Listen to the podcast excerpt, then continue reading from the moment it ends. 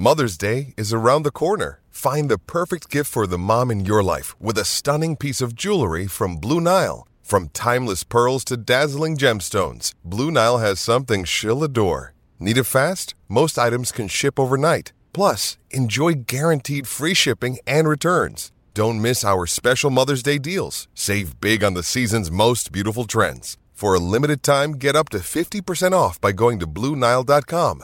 That's BlueNile.com. Another day is here, and you're ready for it. What to wear? Check. Breakfast, lunch, and dinner? Check. Planning for what's next and how to save for it? That's where Bank of America can help.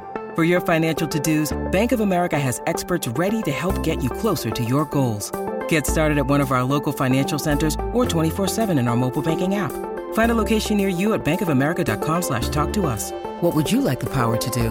Mobile banking requires downloading the app and is only available for select devices. Message and data rates may apply. Bank of America and a member FDIC.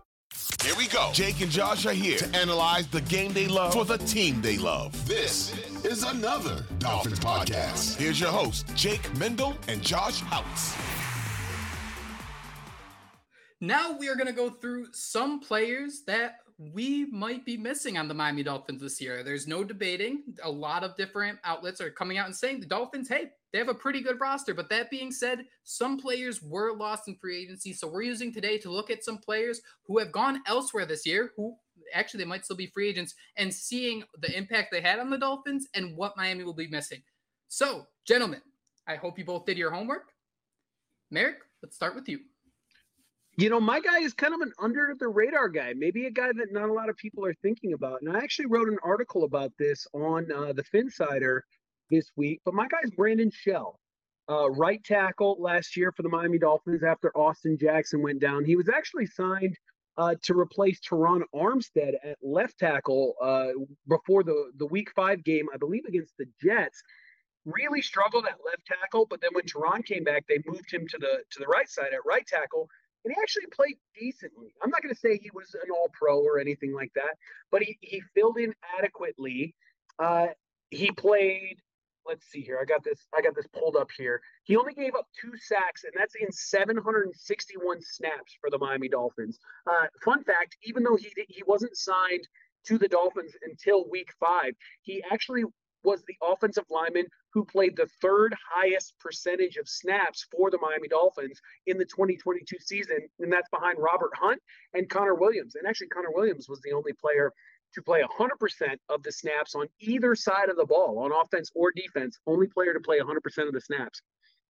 But didn't Robert Hunt just miss one game or one snap? I think it was something a little yes. weird like that. Yes, that is that is exactly right. Robert Hunt missed one snap.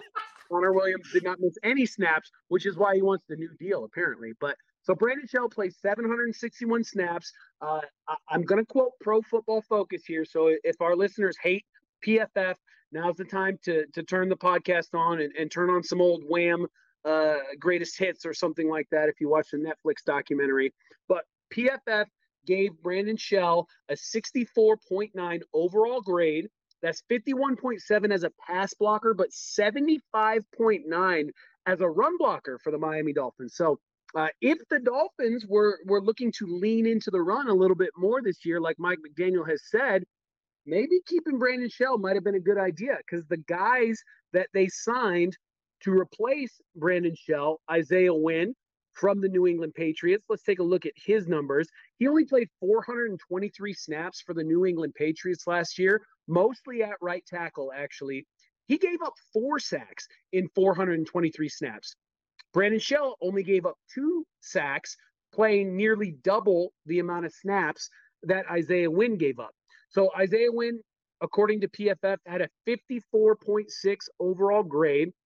So that's a 64.9 for Shell, but a 54.6 for Wynn, 52.8 as a pass blocker, which is actually 1.1 point higher than Brandon Shell, but only 63.2 as a run blocker. So Brandon Shell 75.9, Isaiah Wynn 63.2 as a run blocker.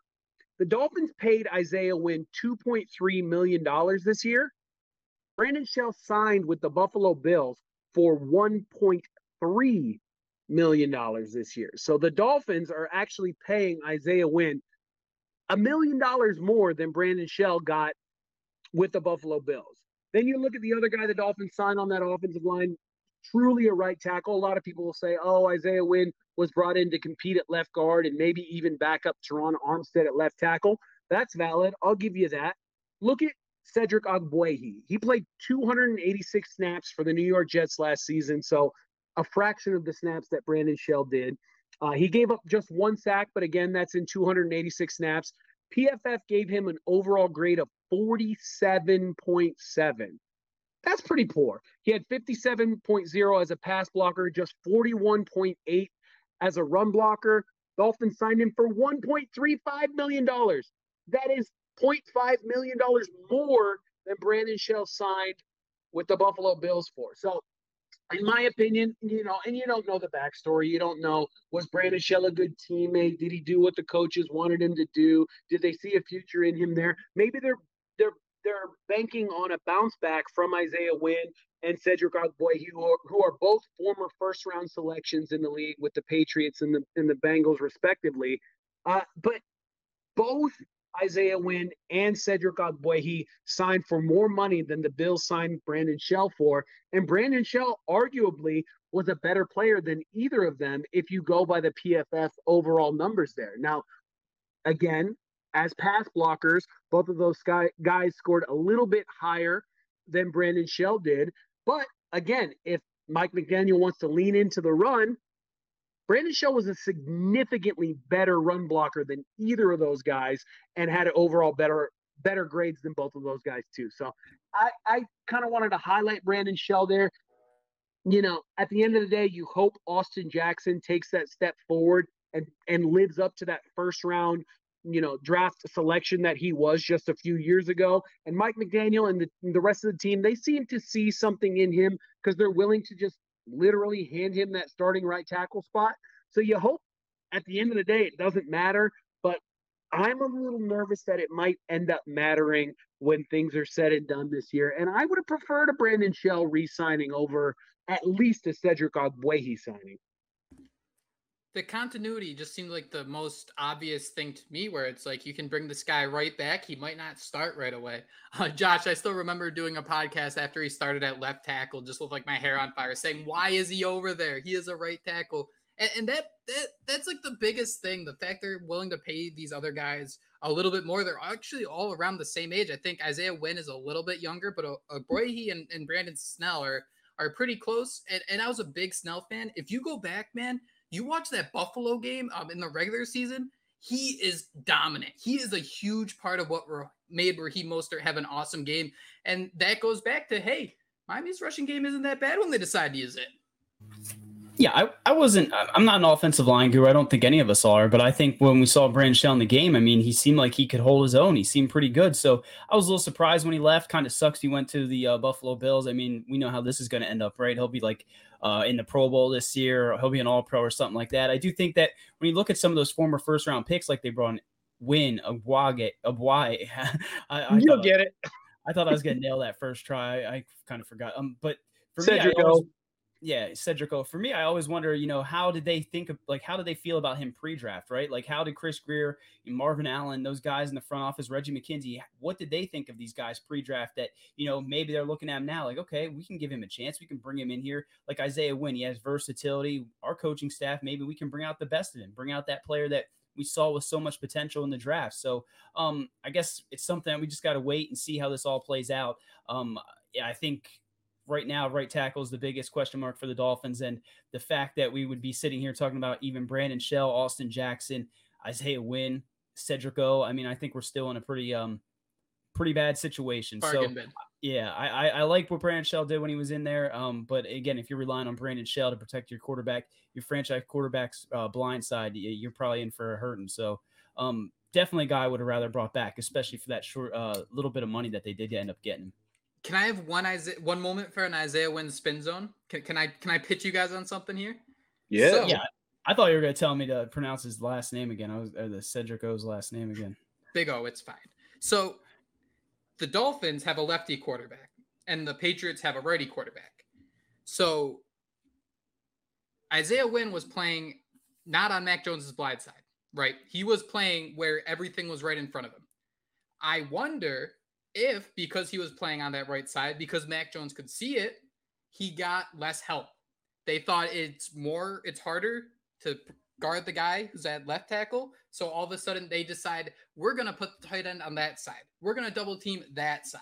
So I think you're on the right track. Yeah, help, help me out here. Help me out here. I'm cool leaving this in, all of it in, but it just seems like maybe that that that right side um, had less emphasis in New England, where in in Miami, it is Tua's blind side, that right tackle, where you're going to have maybe a tight end over there, or you're going to understand that it's always his blind side. So maybe there's a crutch. I guess that's what I'm trying to get at without the um, uh, seven tweet thread. No, and you might be right there. And I think a lot of Isaiah Wynn's problem in New England last year was that he got hurt early on and, and tried to battle through some injuries. He was playing out of position. He's a natural left tackle. And when he played left tackle for the Patriots, he actually did a pretty decent job. And I'm inclined to think that he was brought in to be Terron Armstead's backup while also competing for the left guard spot. I don't think Isaiah Wynn's going to play right tackle for the Miami Dolphins. I think they're banking on Austin Jackson playing that spot well, and then they're also banking on Cedric Ogbuehi being the backup for Austin Jackson and being the swing tackle overall. So I think they brought in a lot of guys that can play in a lot of different spots. Uh, even Dan Feeney, who's a, a, left guard, can play that center position, and Liam Eichenberg is being cross-trained to play the center position uh, as well. If Connor Williams, his contract situation doesn't get worked out, I think the Dolphins value versatility along that offensive line, but and and that's probably where the answer lies why Brandon Shell wasn't brought in because he played so poorly at left tackle and the only other spot that he can realistically play is that right tackle spot. I think they wanted to get somebody or multiple people uh, on the roster who can play right tackle, but then can also move to left guard or move to left tackle and at least play adequately, which by all accounts, at least in the one game that he played last year, Brandon Shell did not play adequately at left tackle. He was a turnstile all game long, week five against the Jets. Vers- versatility definitely has a lot to do it. But you speaking about turnstile, I mean that's what Isaiah Wynn put on tape at right tackle, right? I mean he looked like sure he looked absolutely dreadful. So um, I think they're just throwing all these bodies, like all these darts against the board, and hoping one sticks and they get their right tackle. But I definitely think Austin Jackson's the one that they want to take over that position. When you need mealtime inspiration, it's worth shopping Kroger, where you'll find over 30,000 mouthwatering choices that excite your inner foodie. And no matter what tasty choice you make, you'll enjoy our everyday low prices, plus extra ways to save, like digital coupons worth over $600 each week. You can also save up to $1 off per gallon at the pump with fuel points. More savings and more inspiring flavors make shopping Kroger worth it every time. Kroger, fresh for everyone. Fuel restrictions apply. It's going to be so interesting to watch this offensive line try to operate. Um, in the preseason, I think I'm going to be writing stories on the Phinsider nearly every day about who's where. Um, I, I'm I so wish I could have seen what Liam Eichenberg looked at looked like at center. I, I don't know if that was just something because Connor Williams uh, jumped out, but man, that looks so interesting to me. I think Brandon Shell's a great pick. I think we spent a lot of time last year raving about, hey, this guy's a pretty good right tackle. Let's give him some flowers. Joshua, who'd you pick?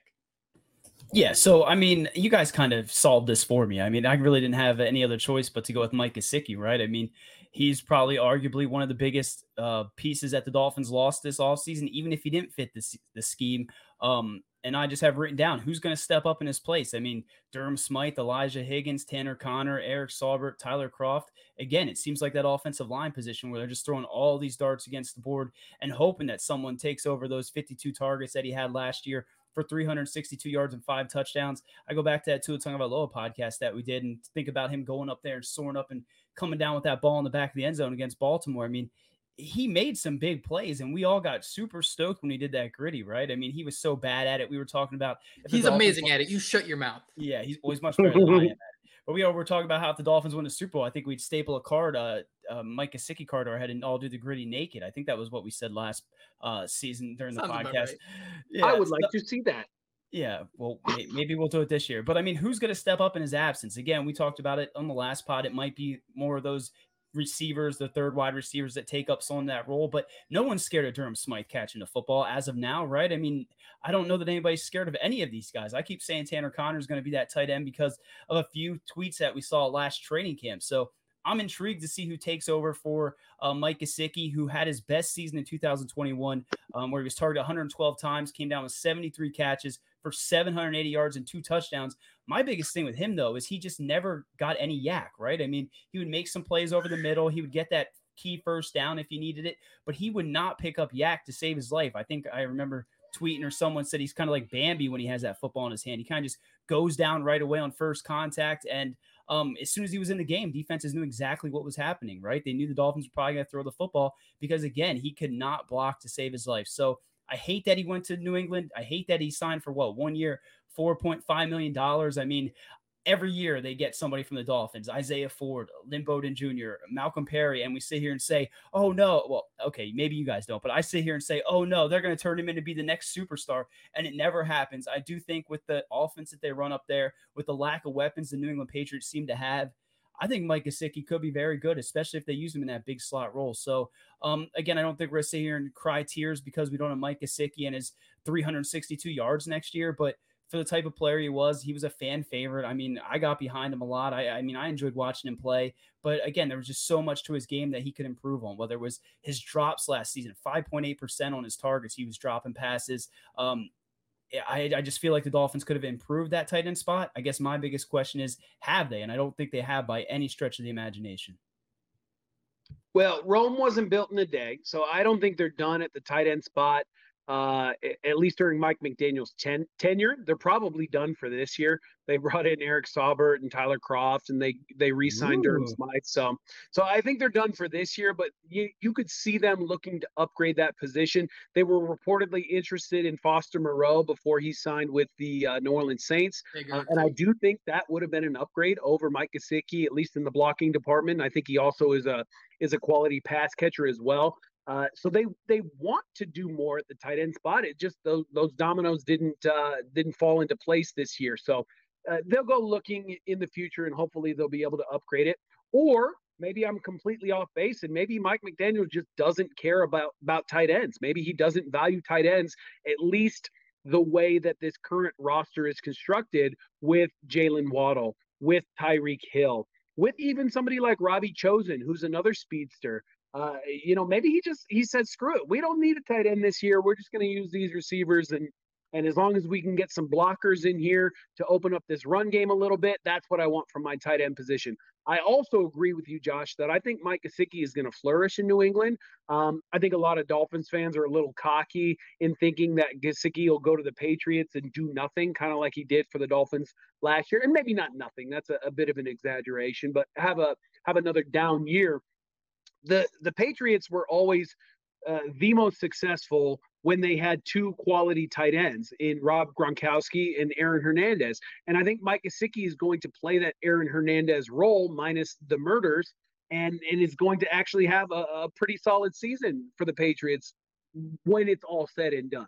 Will it lead to more victories for them? Let's hope not. But it doesn't mean we have to sit here and crap all over Mike Gesicki just because he had kind of a down year for the Dolphins last year. Oh, dude, he's the team's golden retriever. I absolutely love this guy.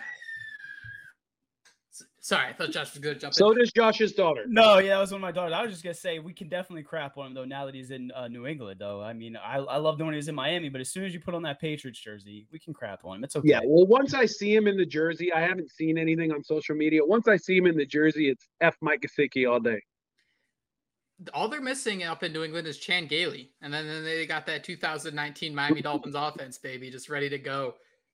So this isn't something I looked up a bunch or, or looked at quite a bit, but you see how Mike Gesicki didn't fit.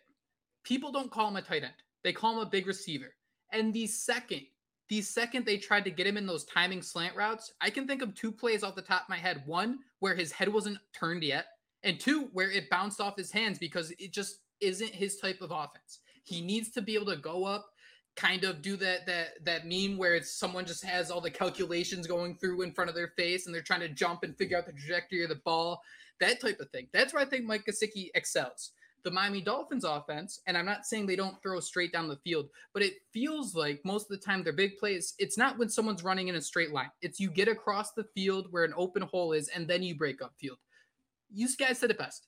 He is a Bambi esque runner. He couldn't really kind of stiff arm one defender off. He couldn't break tackles. And that was the huge difference because with a, tight end, excuse me, in this Miami Dolphins offense, there are going to be situations where he's up against uh, whoever tight end gets a uh, starting job Smythe, Saubert, Kroft. It doesn't really matter. They're going to get lined up against cornerbacks sometimes. They're going to be lined up against safeties.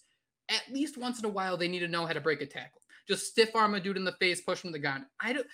I love Mike Gesicki. I think he's awesome. His highlight plays are awesome. I think any team can benefit from having a Mike Gesicki. But the price combined with the uh, mismatch in the sk- in the uh, scheme and his inability to break tackles, it was just like an ugly fit. Everything was going against him. And, you know, that's why I celebrated every time he had a big play, every time he had success, because you knew that with Tyreek Hill and Jaylen Waddle getting like 50% of this offense, he wasn't going to be a huge part. And in the offense as a whole, they weren't going to make plays that like promised him success. Yeah, Mike Gesicki excelled when the Dolphins were a bad football team.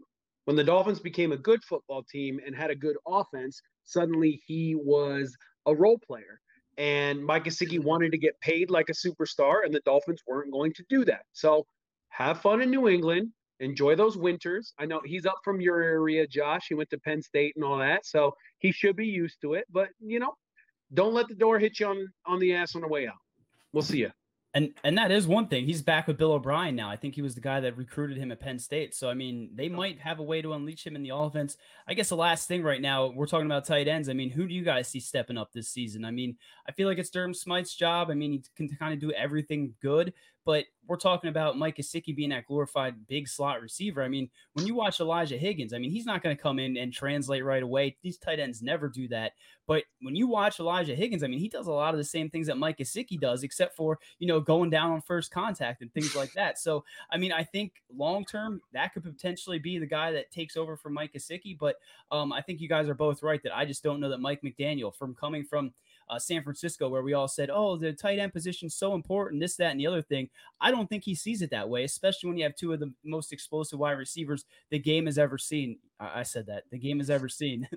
Even better, what if Mike McDaniel is finally a coach who just knows how to build a scheme based on his players? That to me is the most exciting part of this whole thing. Isn't that we're just not pigeonholing people, but actually understanding that Tyreek Hill, Jaylen Waddle, these guys are kind of good. Let's figure out ways build an offense around them because I do think he understands the the Shanahan concepts from San Fran. I think if they had an elite tight end, he wouldn't be sitting there, you know, staring at the wall like, man, how, how do we use this guy? I don't know. So so I think that's a good point too.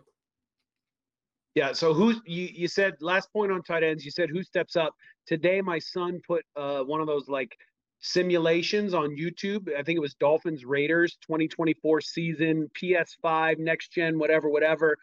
Through three quarters, Durham Smythe had 12 receptions for over 100 yards. I, like, I looked up at the TV and I was like, what the hell is this? He changed, he changed those attributes. There's no way that's Durham Smythe. No I was like, what is, what is this crap? This is the most unrealistic thing I've ever seen. I told my kid, I said, if if this actually does happen, I will buy you a PS5 for for the next uh for for next season. So that's that's wild. Yeah, Josh, you asked though who's gonna start. I'm I'm gonna give you I'm gonna give you three predictions right right off the cuff.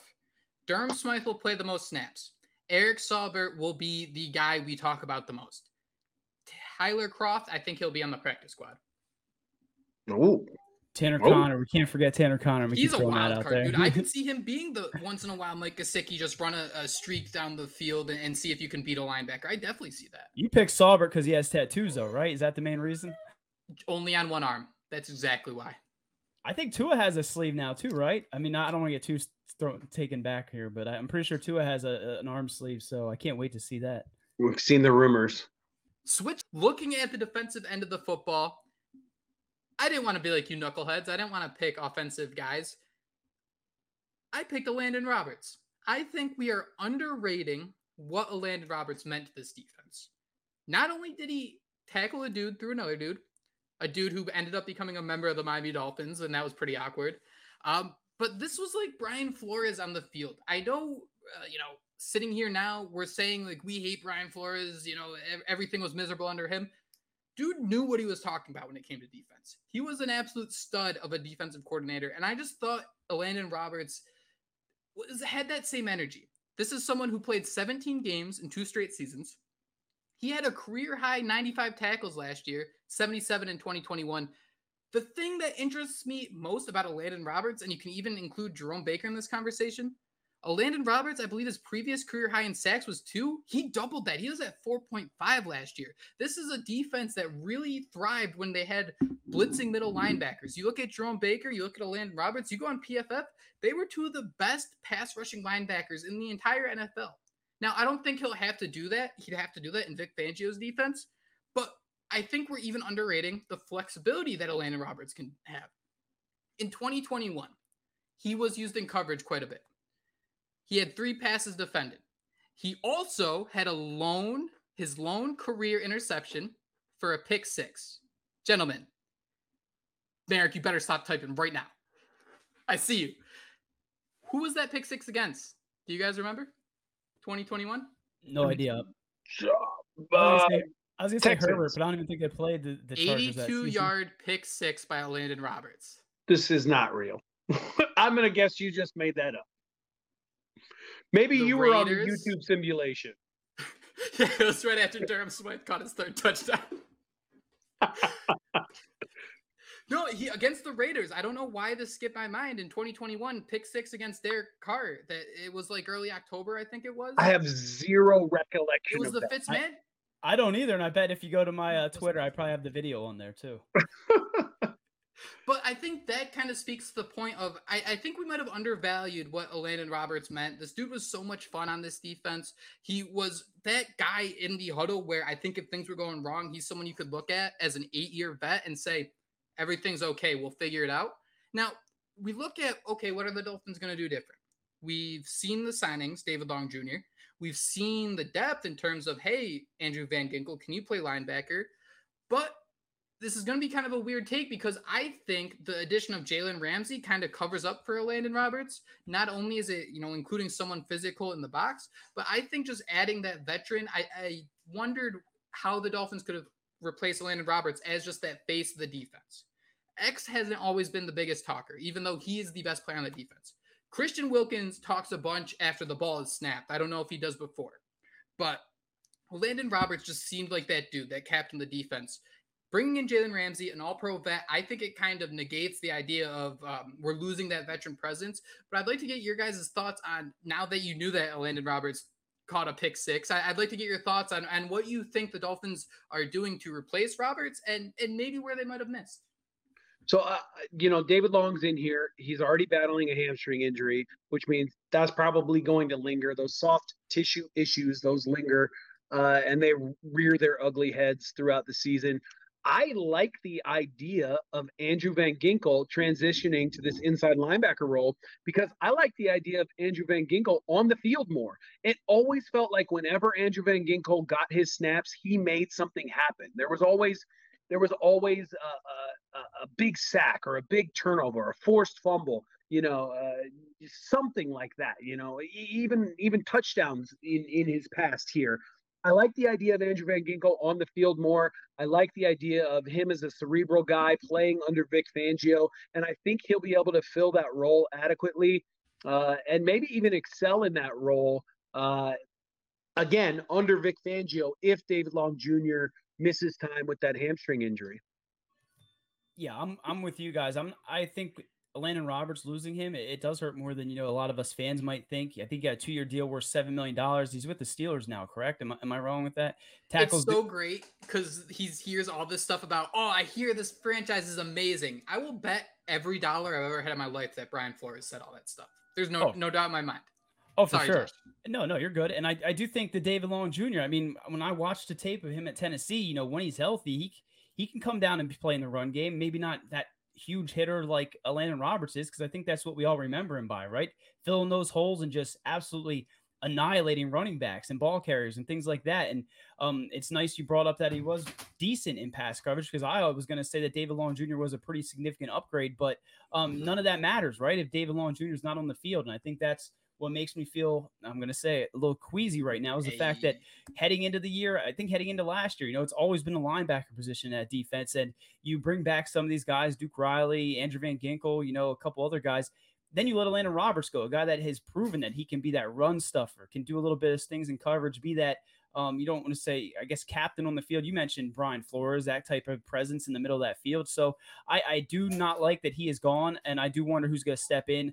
I think David Long Jr. would obviously be that guy if he's healthy. I have Aubrey Miller written down, the undrafted unicorn from Jackson State, guy that can do a lot of those things too. Tackle dudes into dudes is physical, but he's an acorn. You know, if he makes the roster, he's probably on the practice squad, right? Channing Tindall, he can't spy worth a darn, and we've heard that you know he might be seeing his you know days numbered in Miami. And um, you know, Andrew Van Ginkel is also that guy that, like Marek said, could probably and should step into that role because when he is on the field, he plays with his hair on fire, just like Elandon Roberts did. So I don't like that Elandon Roberts is gone at all. I have written down Reuben Foster too, right? I mean, we always talk about him. They're in my DMs talking crap. I mean, Reuben Foster would kind of be that guy that could be that presence in the run game do a little bit in coverage, be that thumper. But yeah, I think we're overlooking Elandon Roberts being gone. And I just want to see someone step up because year after year, we're talking about this linebacker corps and how they can get better. And I, I don't know that they did it, especially if David Long Jr. is not healthy. So going through this list of players, I'm curious. You know, we went looked at some offensive guys, we looked at some defensive guys. Is there anyone we missed? The first one that jumps out to me, Eric Rowe, the tight end eraser. I I think I even let this podcast down by not mentioning Eric Rowe to this point. Another uh, flexible, talented player in that secondary, a veteran, a leader. Guys, how do you replace maybe this this situation where the Dolphins often used three safeties as kind of a, a pseudo linebacker? Jalen Ramsey. Fair. Jalen Ramsey is your new tight end eraser with the emergence of Kader Kohou as as a stout cornerback. I think those guys are interchangeable, at least in the nickel and the boundary. I, I don't think we're going to miss Eric Rowe uh, as much as, as maybe you do, or maybe some people do. I think Jalen Ramsey does a lot of the things that Eric Rowe does, but he does them a lot better than Rowe did. Um, I think Rowe was a good player for the Dolphins, but I'm I'm I'm not going to think twice about him uh, after this podcast is done. More likely than not.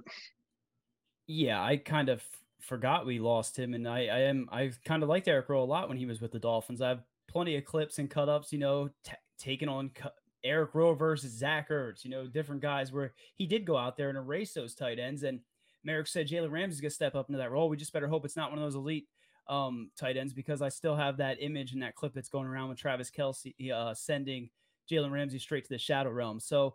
I think we will might I think we maybe will miss uh, Eric Rowe a little bit more than we thought. I think he's with the Carolina Panthers now, so wish him the best of luck. And I do think in Vic Fangio's defense, it needs a bunch of guys at safety. I mean, having him back there would have definitely eased my um, concern. You know, we need Brandon Jones to come back healthy. If Brandon Jones is back healthy, I think that can help with the Elandon Roberts situation, the Eric Rowe situation. He can help this defense so much. But um, yeah, I miss Eric Rowe personally, and I wish him the best of luck with the Carolina Panthers. Here's a guy. Here's a guy, Thomas Morstead. Thomas Morstead. Uh, let's talk about how important he was in that victory against the Buffalo Bills in Week Three last year. But you know, the Dolphins. The Dolphins can't get out of their own end zone.